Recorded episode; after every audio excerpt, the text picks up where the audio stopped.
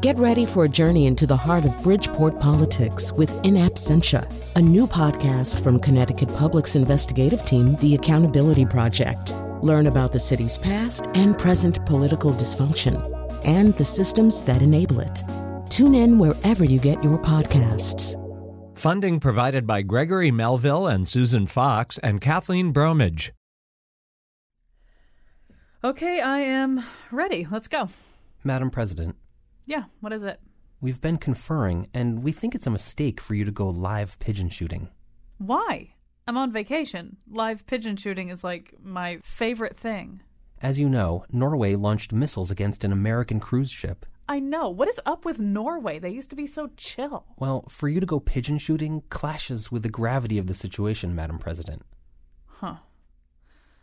Well, let's let's get the whole Secret Service detail together and play tug of war. You know I love tug of war. I'm afraid tug of war is also out of the question, Madam President. Well, what can I do? I'm in a pressure cooker 24/7. I need to blow off some steam. We did some research, Madam President, and we came up with this.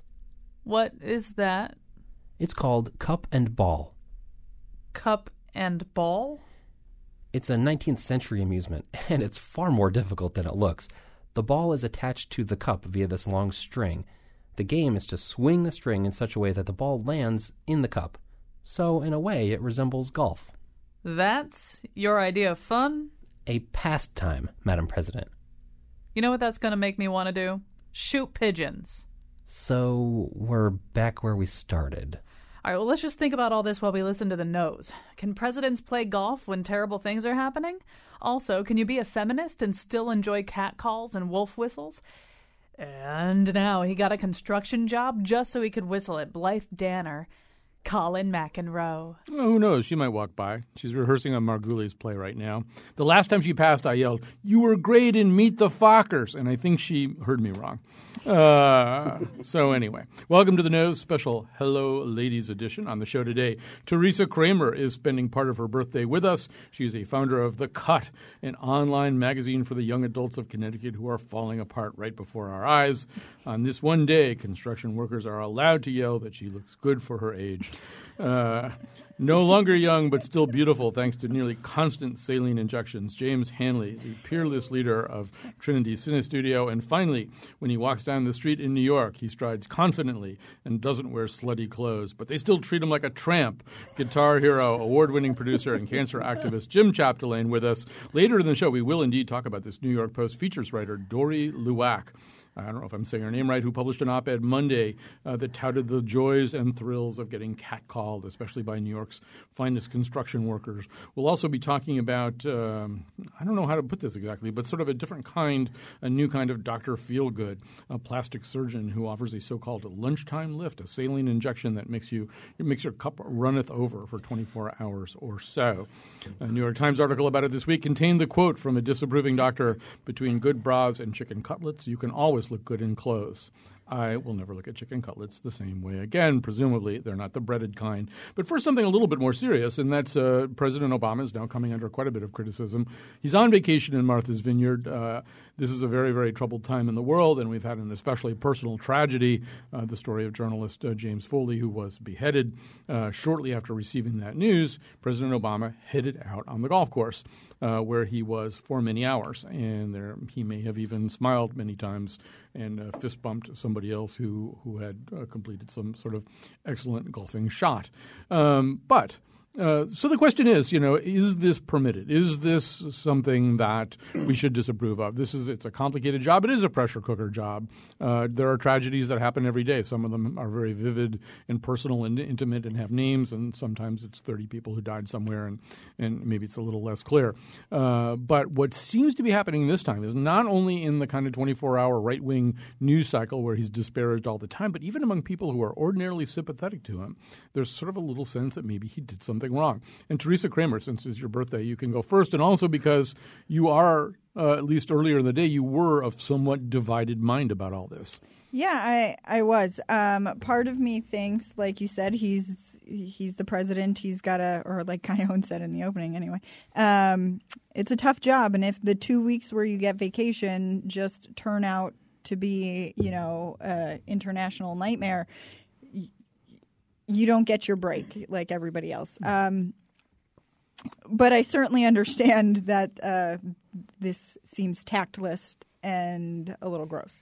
Yeah. So, I mean, and you don't get your break anyway. We should be, Right. be clear about that. When you go on vacation and you're the president of the United States, 200 people come with you. And yeah, the nuclear football comes with you and everything else. You get daily briefings on domestic and international issues. You still do your weekly radio broadcasts. There's a whole bunch of things that you don't get to stop doing anyway. Nancy Reagan said it's not a vacation, it's just a change of scene, um, which then raises the question well, then why take it if you're going to be punished for doing it, James? But uh, we, we know that uh, the Prime Minister of, uh, of England actually did cancel his vacation over something going on in Syria. So there's an optics here, right? I mean, that's Right. part of the issue. Yeah, that's the thing. I mean, it's a matter of tone, and I, I just think that maybe there are too many people around him advising him, perhaps, about what he should do, and like people who see him under tension maybe suggest that he does something that you know the, that he goes ahead and don't break your routine and stuff. But you have to think in terms of tone and and the projection of your image and if you're not if you're in a position like that where you are on all the time no matter what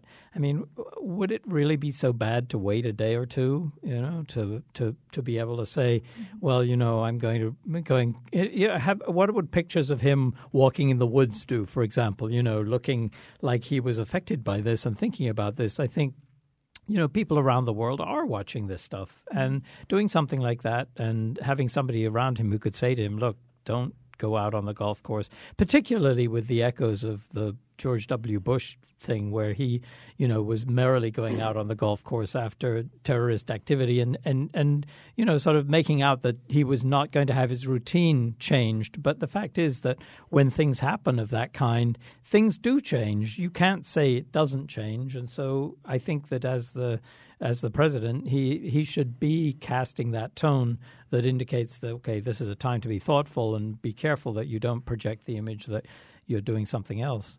I wonder if it is partly golf. You know, I mean, um, I, I'm sort of serious about that, fault. though. I mean, uh, you know, the the only president really who could successfully re- recreate, recreate, was JFK, who almost kind of was a symbol to the nation. Uh, I mean, I think people sort of the nation kind of enjoyed the fact that he was there in Hyannis and that they were going out in sailboats and they were playing touch football and there was this sort of idea of vigor and fun. But for the most part, we don't like it when presidents do do these kinds of things. And somebody always has a problem with a vacation. Jerry Ford went to Vail. People were mad that he was skiing during uh, a recession because he was skiing during an inflation period was was bad in, in some way. Um, President Bush, well, we'll even come to that, but I mean, he certainly took a lot of heat for his his vacation. But there's something about golf too, right? I mean, it bothers now, people. Now watch this shot.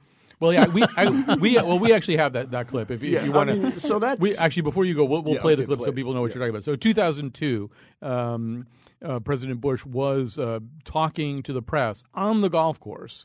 Uh, about uh, some deaths. Uh, they were Israeli deaths, I believe, nine people dead uh, in some kind of bus bombing. I think I have that right. Um, and he just made a very, very abrupt transition uh, as he stood there on the golf course. Yeah, you can hear it here. We must stop the terror. I call upon all nations to do everything they can to stop these terrorist killers. Thank, you. Now watch this drive. All right, that's that's too abrupt a transition. But there's something about golf; it bothers people, right? There's something there's something Uh, Maybe there- inherently. maybe it appears elitist or something like that. I don't know. I, I don't play golf. I've I've failed miserably every time I try. I tried because of my dad to, Hmm. to just tag along with him a bunch of times and would always watch people throw their clubs in the pond and stuff. But I know people who are play golf and love it and they feel like they get a lot accomplished on the on the course. So and I'm told that much business happens on a golf course. And perhaps that would explain uh, uh, my station in life. Right. Um, It could be worse, though. I mean, it could be like beach volleyball or something like yeah, that. yeah, right, right. Or- or- Disc so, golf. Maybe he needs to take up disc golf. Right, right. Yeah. So uh, optics is the key thing here, 24-hour news cycles and stuff. So this is an uncharacteristic misstep, I think, for Obama, who's usually sensitive to this. I, don't- uh, in, this in keeping this in mind, he was at the national press conference dinner the, the night before killing bin Laden. And he was really funny that night. As I recall, he was his timing was great and he was uh, flying out zingers. and nobody took him to task for that. I mean, he had to be preoccupied with the fact that he was about to change the world. So I- feel like this was, yes, a little bit tasteless and probably a handler mistake or, or and ultimately his mistake. Yeah, and we don't know. I mean, as James suggested, there may have been strategists, I mean, military strategists even say, saying, go out and play golf. We need you to make Yeah, it look like look nothing's normal. changed. Look Yeah, I mean, we need you to do that. I mean, uh, we don't know whether that's the case or not. Before I, we, I, I want to go around with one more aspect of this, but I also want to say we won't be on this topic very long. Our number is 860 275 7266 if you wanted to chime in. 860 275 7266. We have other topics we need to get to. But, I, you know, I'm not sure I entirely agree with one thing that you said, which is that he's usually good at this. You know, I, I do think that there's this sense of Obama that his emotions aren't exactly in sync with the with the emotional life of the average American, or at least there, there's there's that knock against. I think that's second term Obama.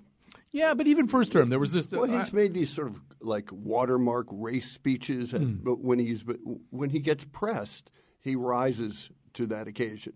And who knows what press means because the world is is just this giant kerfluffle right hmm. now. And I would imagine that his inbox is probably fairly full.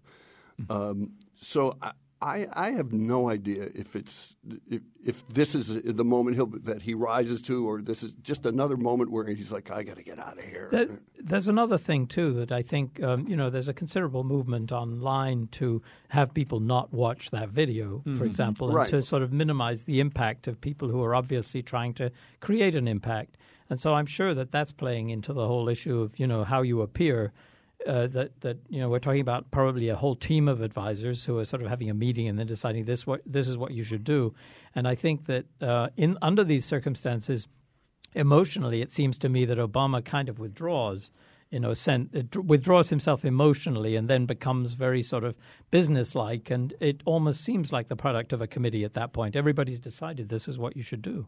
I mean, that's a, yeah, that's a thought that I had anyway. That there are differences between Obama and certain other presidents. Clinton, we always knew that Clinton's emotional displays were sort of displays, but we kind of liked that anyway because he was so good at it. I don't know. Well, I, I'm sitting here thinking that when you're the president, you. Uh, it's got to be hard to strike the right tone because you cannot like like most people who would see this video would probably just cry and like, crawl under the bed or something but you're the president and you can't do that so you have to be appropriately you have to be stern you have to be um, somehow warm and comforting for the family you have to be all these things that it's almost impossible to be when you can't show any true emotion because you're the president and you don't get to just sob on television All right, we got a call here from our number, by the way, 860 275 7266. Kristen in Storrs. Hi, Kristen. Hi, Colin. You're on the air.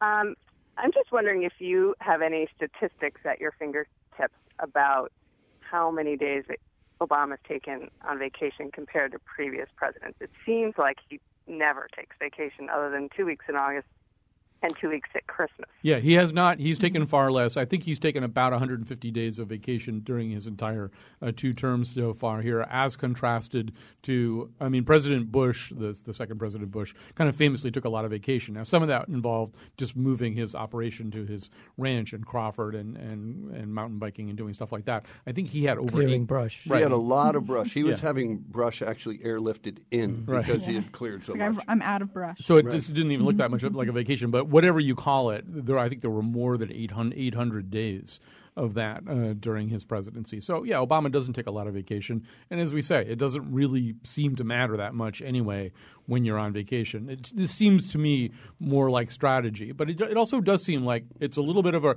reaction to like who is this guy and how does he process his emotions? And is that lens even more amplified now than it was during the time that Bush was president, um, which was even a, a more chaotic time? Um, so, so it is. I, I do think it was a misstep on his his part. I think it'll it's over with already. Um, because there's far more pressing issues But I, um, th- I think you have to factor in the immediacy, actually, of things now. That, like we were talking about Kennedy, you know, how Kennedy appeared to be sort of carefree on his boat and stuff like that. I think the immediacy of people finding out about stuff now is so great hmm. that there's this tremendous pressure to have reactions to everything immediately. And it means that you've got to gather everybody together and decide where you're going to go with this. And so it's a very different paradigm from what it might have been like even 20 years ago. Or FDR sort of camouflaging his Yeah. own, uh, uh, the fact that he was in a wheelchair. yeah, Well- that, that couldn't happen. I think No. there's also kind of a, a false set of assumptions or pretenses, a kind of kabuki about what our emotional behaviors really are. And, and I think back to some other instances. For example, I believe Clinton uh, was caught laughing walking uh, out of Ron Brown's funeral. I'm pulling this out of my memory, but I think I have it right that he was seen laughing at some point uh, during Ron Brown's funeral.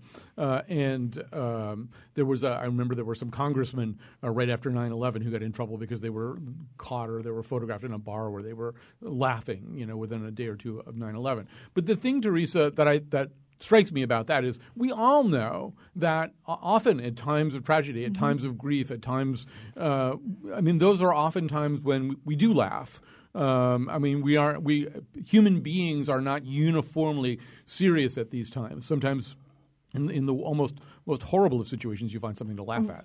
at my grandfather's funeral, you know, people come up to you and they're constantly saying, you know, you're so- oh, I'm so sorry, blah blah blah, and that just sort of makes you want to cry more. Mm. And so my friend Lindsay and her mother started just whispering really dirty, horrible things in my ears, so that I would just laugh. And every time someone would come up and say something that just made me want to cry, they would tell me I was some horrible, terrible, awful thing, and I would start laughing. And that's instead. not That's not pres- that's not pres- but- no, but it's not presidential either. No, no, it's not presidential. Yeah, but but she's not president. I, I mean, th- there's a million stories exactly mm-hmm. like that because humans need to whistle by the boneyard. And and so I don't think this is quite whistling by the boneyard. I think it's just a, a miscalculation, and that there are amplified optics that are increasing exponentially Yeah. all the time. Instantly. Right, right. And- And the, the news cycle that was once 24 hours is now down to about 12 seconds. And- All right, uh, let's grab one more call here, and then we, uh, we uh, since we've decided we're going to try to do three topics in the B segment, we may have to move on here pretty quickly. Here's Jim in Oakville. Hi, Jim. Hello. Hi, you're on the air. You might. Yeah. Wanna, I think you might need to turn your radio down though, because it'll mess with your brain if you don't. I'll turn my radio down. All Yes, right. I'm just saying that um, I don't see anything wrong with President Obama going on the golf course at the time of a tragedy. He needs to process his emotions. I think of Winston Churchill during the whole of the Second World War had his cigars and he had his alcohol, his his wine and his port. This man neither drinks nor smokes. He just does golf. I don't see any harm in it. All right. And That's a good maybe point. He can pretend that the golf ball is a terrorist or something, and it would help him gain objectivity. All right. Thanks for that call. I think we're. Yeah. I think he's ahead. on Nicorette, though. Yeah. We. What you about he brewed his own beer?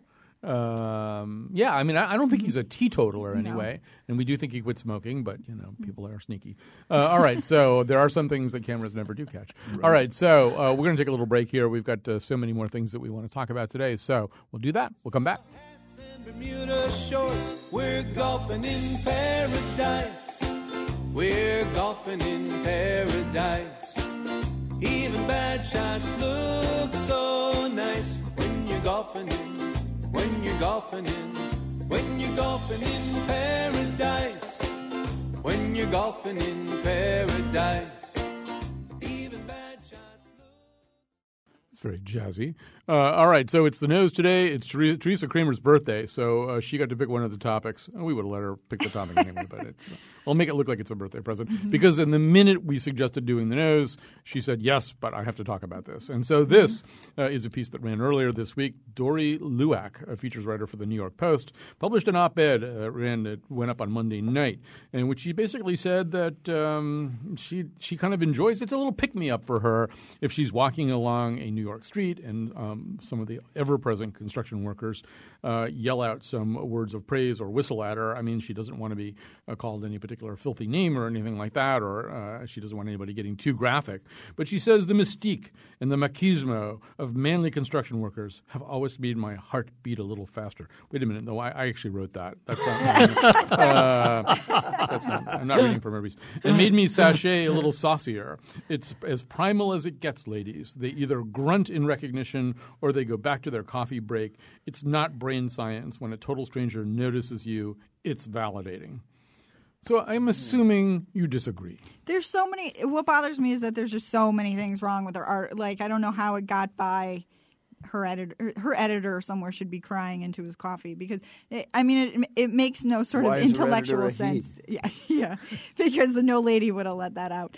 Um, so one like if you're if you're a guy you may not know that there's sort of an undercurrent in like the ladies internet of discussions of street harassment and catcalling in general because I, I mean for years and months and whatever people have been talking about this and then she she comes out and is like no no it's wonderful. And you, she makes no connection between the things she's um, she's saying are bad, like people being really rude and disgusting to you in your face, and how the the call from the distance that's just like, "Hey, lady, looking good," is really just a the same thing on a continuum. When, when once you allow one, it just ends up at the other end, and she doesn't really um, she doesn't really address that at all. But she also but she also makes it very clear that she goes out seeking this attention that mm. she's like oh I, I need someone to yell at me today so i'm going to put on a short skirt. yeah i'm going to walk by the construction which makes no sense to me because those guys will yell at anything. Like it's not it's not personal to you. It's not that you really look that great. It's that they're standing around and have nothing to do and they're just going to yell at you. Although she does, she, she does say she's learned that it's not what you wear, the skimpy sundresses, the sky high heels, mm-hmm. but how. Walking confidently past a mass of men, making eye contact and flashing a smile shows you that you have really bad judgment. Whoa. um, no, it shows you that you are. i'm both- open to your harassment You're is right, what that right. says do it. yeah Yeah, you're I'm self-possessed it. and playful. It says. yeah, yeah. I mean, I think that the, the she's confusing the personal, which is it's her personal kick, you know, that Yeah. she likes to do this, and and sort of extending it by writing about it like this, as though everybody should Mm-hmm. accept it that way. Yeah, And of all those ladies at mm. Vassar who are shaking their finger at her. She's Yeah. very Smith. upset about. Yeah, Exactly, and, likey. and and that's sort of like a tiresome sort of attempt at sort of making it. Mm-hmm. It, it, it eventually, of course, licenses all of the bad things and all mm-hmm. of the bad implications of what's going on, when it's really just her particular kick, her particular kink that she So likes she's, to. you're saying it's a fetish for her. It's a fetish for her, but then she's writing this thing and then then making out that okay, other It's women should normal feel that thing. way. It's Yeah, normal. you no. shouldn't you shouldn't worry about it. But of course, when it turns nasty, mm-hmm. what are you going to do then? What Yeah, do you right, right. what are you, you're validating that people can act this way, that men could act this way mm-hmm. towards women? Yeah, she didn't point out that all those men were dressed in latex. That- that- that- and that's the only way it's it's okay. No, it's also sort of this weird stratification of mating rituals that she's validating this caveman mm-hmm. Neanderthal Yeah, behavior. yeah. Like, Yeah. where's the clubs and she probably actually goes out on dates with the guys who honk at her as she's walking down the street. Yeah, my number is no. I mean, you know, this this woman. It, who knows what her Mm-hmm. personal life is like? But it is a really weird signal to send to anyone with a daughter or or, or Yeah, anyone who knows exactly. a woman. Mm-hmm. Yeah. So, and I think most of us do. That's most people. Yeah. Yeah. You know, I had a couple of reactions to it. I mean, one of them is it's such a uniquely uh, New York uh, paradigm. I mean, including the fact that there's a lot of construction going on. I was just in New York for three days, and I was in Chelsea, where basically everything is under construction. I mean, they build new buildings and just rip them down and build other new buildings that harmonize better with the High Line or something. So there's just constant. I mean, you could walk around in Hartford and wait a long time for any construction worker to. So, Right, you know, right. this is sort of a New York, and it- and and even that thing is kind of a New York thing. Yeah, Actually, is sort of, Back back in the '80s, I, I took my one stab at covering uh, the actual runway shows, the you know, the high fashion run, runway shows for one season, and I had this incredible experience where one I can't remember whose house it is, but somebody's showroom, one of the high fashion showrooms, actually has sort of a bay window, or back in those days did, that looked right out onto the street. And so when they did an afternoon show with these runway models, um, they were walking right towards that bay window, and I happened to be. I happened to notice from my seat at the show that construction workers on their lunch break with their slices of pizza and stuff like that had come over to this bay window to watch all the runway models. So I came, I went outside and wrote down everything that they said, and it just and it's you know it was such an incredible clash of those ice cold runway models who never smile, who, as Whoopi Goldberg once said, you know they're making you know twenty thousand dollars an hour and they still look like they're pissed off, uh, and and these guys, these merry, you know, these rude mechanicals these Shakespearean, you know, buffoons who are, you know, commenting, but not really. Not in a real aggressive or hostile way, but in just sort of the way that they do. It's Well, like that's my real problem with her article is that she makes no connection to that. That just can become something else because it is a. ve- I mean, it is a very New York thing. It ha- but part of that is the street life of New York is there's just more people Mhm. because you And know I was thinking about this and you know I, I was talking to a male friend who says his wife they live in Hebron. Mm-hmm. Okay, so there's like no people; it's just cows and them. Well, So I those can't- are actual cat calls. Yeah, we- yeah, we, uh, Yeah. the wolf, the wolf Yeah. whistles come from real wolves. but she's a runner, and people honk, Mm. yell, whatever as she's and. uh, I mean that is scary when you're out somewhere in the middle of nowhere by yourself and men are yelling at you from a car. That is that's Yes, that's terrifying. very scary. Yeah, yeah, and and so and any any one person sort of um, you know egging them on and giving them a reason to continue to do this. Yeah, it's like making of- you the yeah. impression that it's just guys. You know, Mhm, don't yeah. worry. You know, it's benign, and ultimately, it does deliver the different message. You know, in Amsterdam, they have a solution to those windows. They put a red light in them. Yeah. yeah. Which is all by itself such an incredibly. I mean, there are so many people walking through the red light district for no other purpose Yeah. than to look at these poor women, Just who to are, gawk. who are you know probably Eastern European women who didn't really expect to be there uh, six months ago and are now being displayed displayed as wares. I mean, that's to me as weird and cringeworthy as it gets, actually. And that that's the basis of a really lucrative tourist trade. Right. For That- people who- that's yes. actually I mean, there's what two they're tourists- basing it on. Right. Well, There's it's not quite there's- like Bangkok or something No. like that. I think it's a, they have it right. I think they have a union. I'm not sure. I was told uh, by a, a Dutch person that, that it's just part of their economy. Yeah, it's kind of systematizing it and making Right, it right. part as though it's okay It's like to do it that way. Yeah. Well, um, one question uh, you might have is, well, let's say that uh, I really do want to get wolf whistles and I really do want to get cat calls. Uh, is there anything I could do to sort of enhance that possibility uh, short term? Well, uh, according to another article in the New York Times this week, in fact, there is. Uh, before a romantic Caribbean weekend with her new boyfriend, Amanda Sanders decided she needed a little lift. She, she called her doctor, Dr. Norman M. Rowe, whose phone apparently is ringing off the hook these days. He's a plastic surgeon in Manhattan. He offers a quick fix, temporary breast enlargement. Instead of surgery, he injects saline solution into the breasts, with, which briefly expands them. Uh, the procedure began as a way for women seeking breast enhancement to determine how they might look if they chose surgery. That's how it began. Um, but it's turned into something else now. It basically is um, something that, well, it says it may not surprise that the injections were soon being requested as pick me ups for parties, weddings, bar mitzvahs, red carpet events, or as with, with Miss Sanders, a tropical vacation. You know, because she wanted to wear string bean- bikinis and halter tops and stuff like that uh, and just look really great. So I don't know, James, do you want to start, take us down any. But it would seem to me, if, if nothing else, it's kind of a troublesome start to a relationship. If that's what you're, you know, I mean, you go on vacation, the tropical vacation. You seem different than yesterday. Right. You've changed. yes, yes. But it seems to be changing as we speak. It is a little bit like the Wonder Bra, you know, in the sense that uh, if the Wonder Bra really worked its magic, uh, in certain ways, sooner or later you'd have to take it off, and you really didn't want the man saying, "Would you mind putting that back on?" I'm And, confused. and aren't you going to attract the very sort of person that you probably? I, well, I don't know. Maybe You're going to what she attract a construction worker from but, New York. But, but somebody who's like like uh, you know not going to exactly sort of appreciate you when the effects are Mm-hmm. gone, and and uh, you be probably in a state of sort of.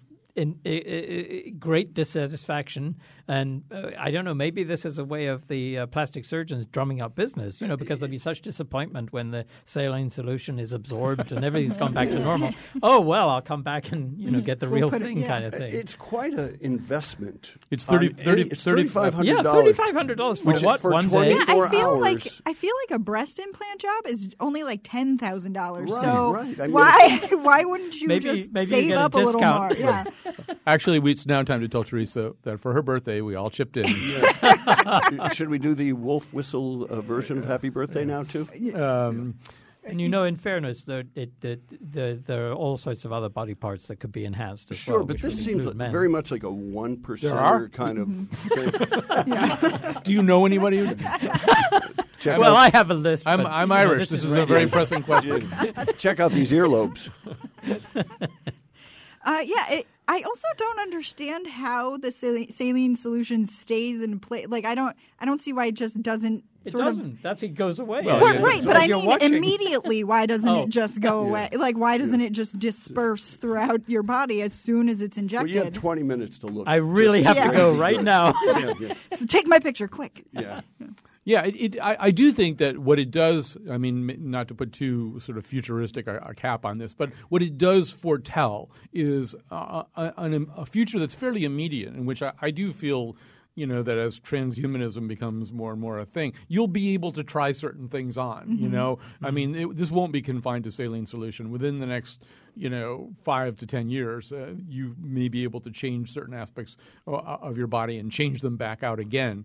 Uh, I don't know whether that's a good thing or not, but anything you're unhappy I can with, at see the new passport photo rules being Yeah, written. right. right.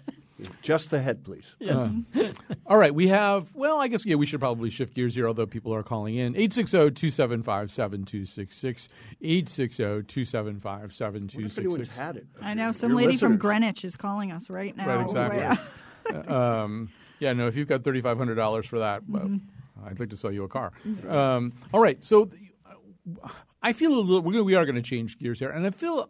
I, w- I, al- I almost disqualified this topic because I kind of feel bad for this person, and I've decided well, I'm not going to mention his name because I mean he is from Connecticut, and I think he might be living in Is he Connecticut. from? Was he actually from I think Connecticut? he is a Stanford man. Yes, he is Oh, a okay. Stanford man. I feel kind of bad for him because this Yeah. is the kind of story. He can't back, hear us. Back to something James was saying back in the we were talking about the Obama thing. You know, just things become public now that never would have become public. I think, and I, I'm not sure in a le- less digitally rich age, you know, uh, whether this story would have seeped out. Maybe it would. It's the kind of story that people like to tell.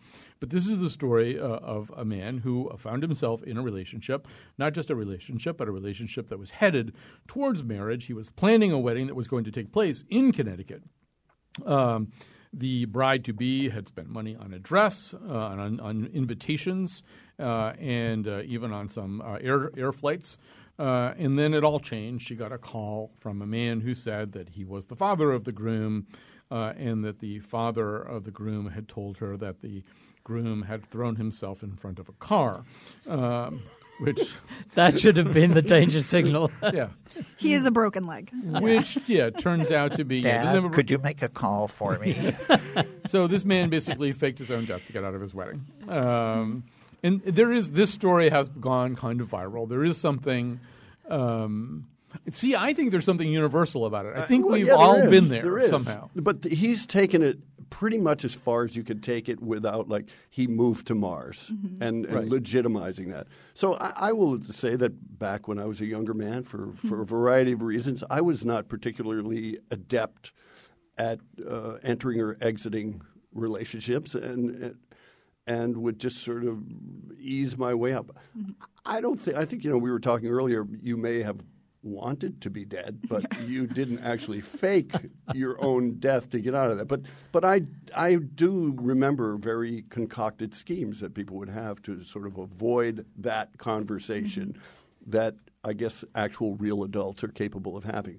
But I, well, I'm curious, how do you get your dad involved in this? Uh, I mean, you We- have we to- don't Well, it know. you wasn't his to- real dad because the mom was confused. That's how the whole thing That's got right. outed. Is she called the mom and wanted to talk about it, and she's like, "What are you talking about? He's sitting over there." Right. Yeah. So I don't. I'm pretty sure it was like his friend Joe or something. Or him. He may Yeah, have right, just sort of yeah. said, you But I mean, wouldn't she recognize the dad's voice? I mean, she's about to marry him, right? I mean, Well, I, ca- I, got the sense it was very whirlwind. I don't think. I think that was part of the whole problem is that Uh. she was. They dated for a little while. She was leaving to go back to England, and he was like, "Well, marry me." And so she met Yeah. the parents, but I don't feel. I didn't get the Yeah, sense that I- they were. that's uh, what it sounded like. I, I can understand wanting to get out of relationship and all of that, but the, it seems that a lot of these things are calling for us like classes in judgment. It's kind of like mm-hmm. classes in tone, sort of like understanding, quote unquote, the new digital age that things are going to appear differently, and like everybody's going to know about these things really quickly. So maybe you'd better like have an idea of where your particular act is going to end up and what it's going to look like. So if John Adams had wanted to break up with Abigail, Exactly, he probably yeah. could have faked his own death, and it would have been a little bit a longer time before Yeah, she exactly. figured out. But Yeah. that sort of discounts any responsibility he has in this by by saying like the only reason he should be concerned is because we're all going to find out about it. Mm-hmm. But it sort of,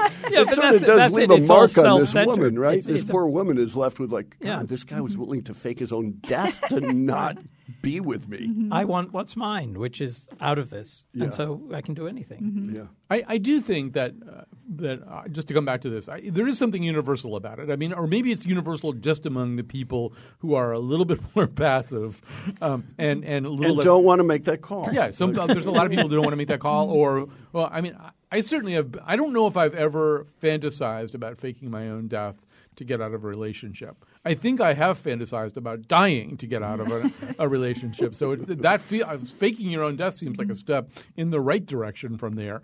Um, but I do think it's the kind of thing that you fantasize about. If you're basically a nice person And you don't want to make the call. yeah, you don't want to make the call. You don't want to be that person who calls up and says, "I don't want to marry you anymore." It would be. It, I mean, there's obviously something a little chicken-hearted about that. Uh, But, think about it a little longer and not jumping in front of the car, like Yeah. like something more. like- Or like it conversely, if you're really skilled at this, what does that say? You like you're really good at making this call. Well, uh, that's what I was saying. That oh, you're saying good so at if making you're the really call, good at like, hey babe, I don't guy- want to marry you. I'll see you Friday for lunch. Bye.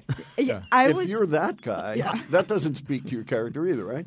Well, I think part of the problem here is that there was a wedding being planned. That i at some point to call off the wedding, you are you were not just breaking up with someone. You are angering families. You are getting deposits taken from you. There's all sorts of things, and so he went like ma- instead of where he might have just stopped answering her texts if they were just dating, he was like, I got to fake my own death instead. Right. Yeah, Yeah. But I- it's the only called to acceptable reason to call off a wedding. Yeah, Yeah, I- And that would have been the right. I do think James is right. If in this day and age, in 2014, you can't just on a whim fake your own death and It do it with like one phone call. It takes a your lot of Facebook work. page is still yeah, active. it, Yeah. it takes it takes Right. much That's more right. work.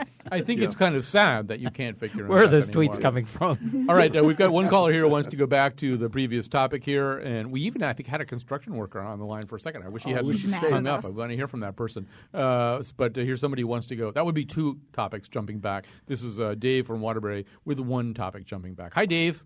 Hi, how are you? Good. So I just wanted to point out that skin body tissue is not completely elastic, and if you do this saline procedure more than a couple times, you might not be happy with the end result. Yeah, that actually that point was made by another plastic surgeon um, in in the New York Times article. That in fact uh, the structure of the breast could. I mean, you just can't do it the way you change hats or Are, scarves. are or- you a plastic surgeon? No, I'm just a uh, an observer. Yeah, but he's- that's that's fine with Aren't us. we all? Uh, but yeah, it's not an accessory. You know, you can't accessorize that way. You have to sort There of are take it. consequences. Right. Yeah. And I mean, the main reason that this ever existed in the first place, supposedly, was the more benign reason of how would you like to see anyway what you would look like if you actually did have this permanent procedure. So presumably, you only did it once. You would think that that, would be an investment made on the doctor's part to Right. to entice Yeah, a client to yeah. do this, right? Photoshop. Thirty five hundred. It's saline. You could make that in your kitchen. Right. All right, so I'm going to leave a lot of time for um, for endorsements, uh, and but if anybody also needs to call up about the these other topics, oh, 860-275-7266, we might be able to squeeze a call onto the other side of our break. We'll take that break. We'll come back after this. My family, they don't worry. They know that I'll land on my feet. And I know why this is. It's cause I've got breasts, so. It's cause I've got breasts, so I'll get married. I don't need a career when I've got this derriere. Cause I've got breasts and grow my hair long. And I wear dresses and I'm skinny. I'll be fine.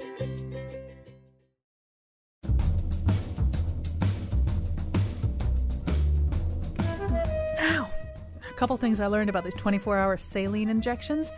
You should get a friend to help you do it, and the Bausch Lomb contact lens stuff doesn't really work.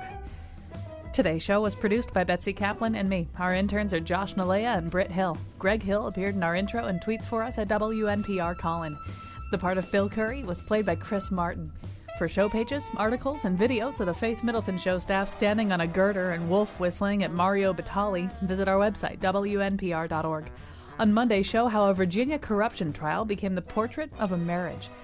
And now, back to Colin. He I'm becoming increasingly obsessed, with the McDonnell uh, corruption trial uh, in Virginia. It kind of it's not your typical corruption trial No, because they're spending a lot of their time proving, or at least uh, Mr. McDonnell, Governor McDonnell, is spending a lot of time proving that uh, he and his wife were not really connected emotionally while some of this corruption was I'm waiting on. for him to actually bring out a bus and toss her under it. right. But he's getting it's, it's uh, there's something almost a little heartbreaking about the whole story. Well, well, anyway, we'll come to that. That's that's coming. So we're going to do endorsements right now. We're going to uh, tell you about things that you might enjoy knowing about, uh, and we'll start with Teresa.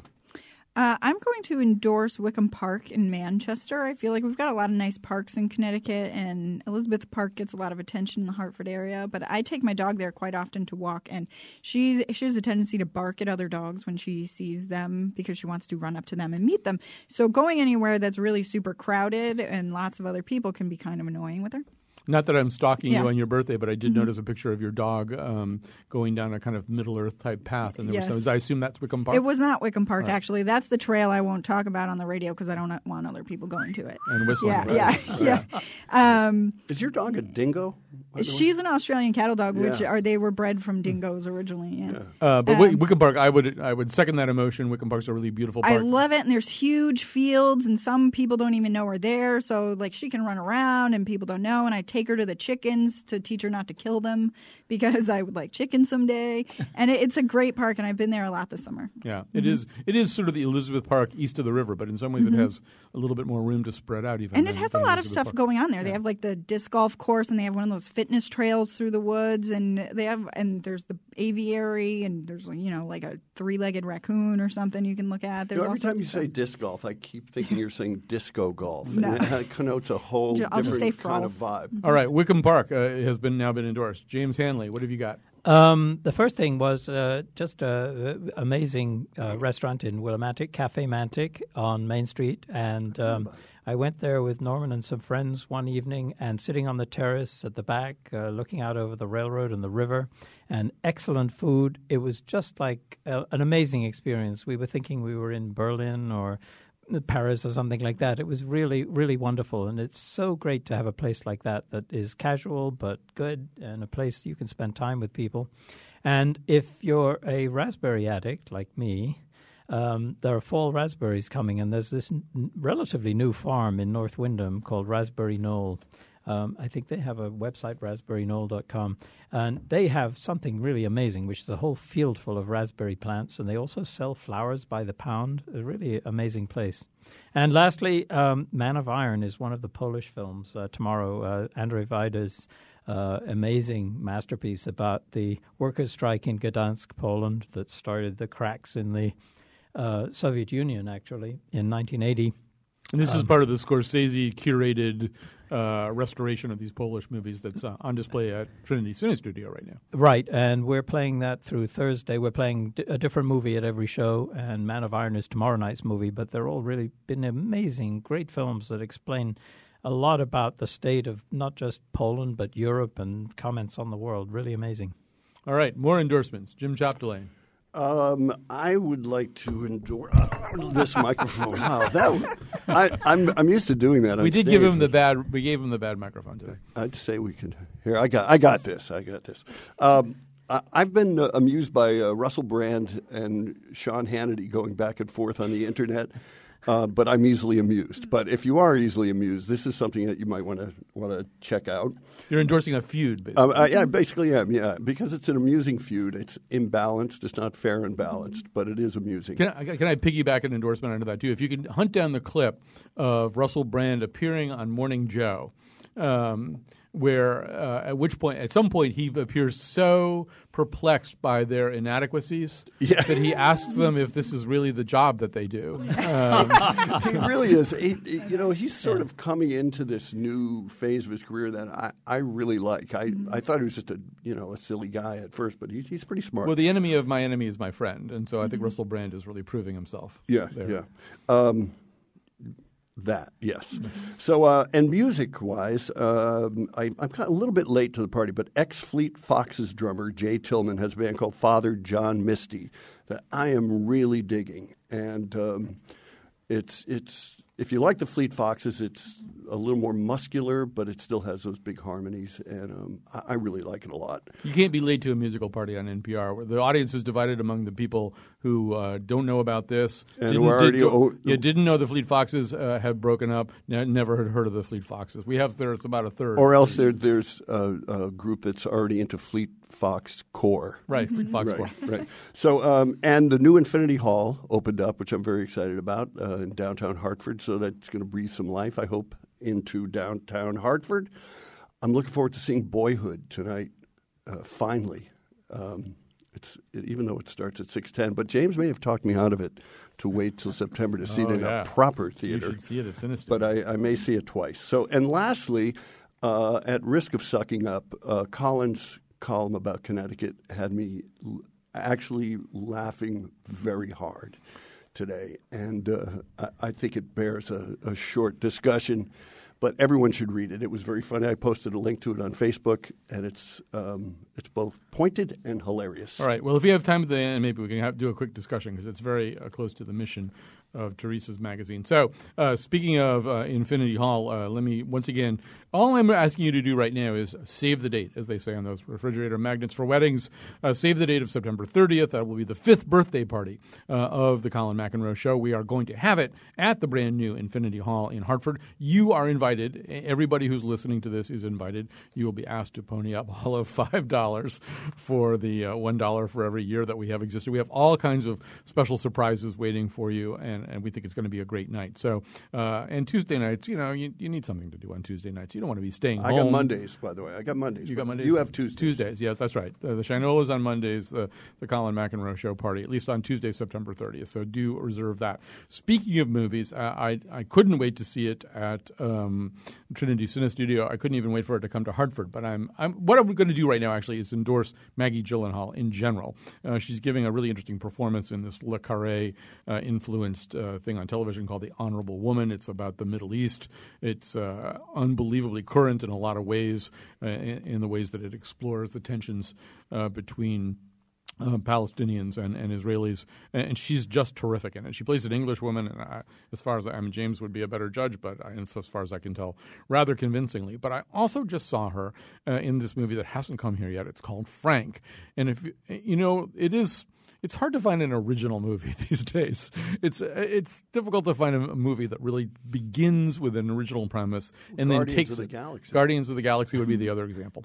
Um, but but Frank is really the, a remarkable movie uh, in which Michael Fassbender plays um, a, a musician, a kind of Captain Beefheart kind of figure, a kind of um, you know kind of avant-garde rock musician. But what he's Michael really Fassbender as Captain Beefheart alone right. is That, pretty original. that's a biopic that's in the works if I can get funding. But um, but but the- what's unusual about him is that he performs exclusively with this sort of this fake huge head that looks like it's made out of either plastic or plaster of Paris or something, and he, which he never takes off. Yeah, it's a trout mask replica, but he does, he never takes it off.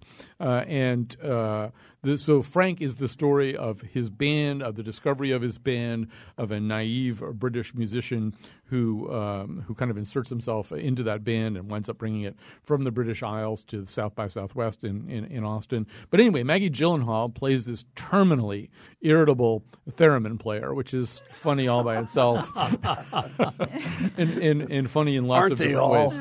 So uh, this show has not yet come to uh, to Hartford yet. I saw it in New York at the beautiful Landmark Sunshine Theaters or Sunshine Landmark Theaters or whatever that place is on Houston Street. But it really it's a very unre- uh, unusual movie. I, I'm sure you can make the argument that it drags a little bit towards the end, uh, but it, it really uh, it's unlike anything I've ever seen, and it's it's a really interesting. I really wanted Jim Chapdelaine to see it because it's a very interesting movie about a band too, and about a band trying to hold itself and together. I have a theremin. And you have a. They you actually own you a, so cranky. Do you actually own a theremin? I do. You do. Yeah, you, yeah. you would own a theremin. Actually, You- that you does, have to. does not surprise me. All right. Um, well, I guess we don't really have time to talk about that column, but I will. I'll sort of second his endorsement of my work, which seems like a horribly egotistical thing to do. No, no, it's really it's a very very good piece. But just sort of after we did the wheelhouse on Wednesday, I, I did notice that so much of this campaign so far, this gubernatorial campaign, seems to hinge on the notion that you know Connecticut is a really, really horrible place to live, and it's almost as though both candidates are prepared to acknowledge that. Maybe Mr. Foley a little bit more than Mr. Malloy. The question is like, who made it so horrible and who's capable of fixing it? And I don't really feel like I'm living in this horrible place. And as the founders of the cut say, Connecticut's sort of like your annoying little sister. You don't mind picking on it, but you don't like it if anybody else does. So, uh, so that's what that column a column is about. I invite you to to hunt it down and append to it a really insulting comment because that's what everybody else is doing right now. I already said that one. Avon, Farmington. Yeah, yeah, yeah, yeah, yeah. You on the radio.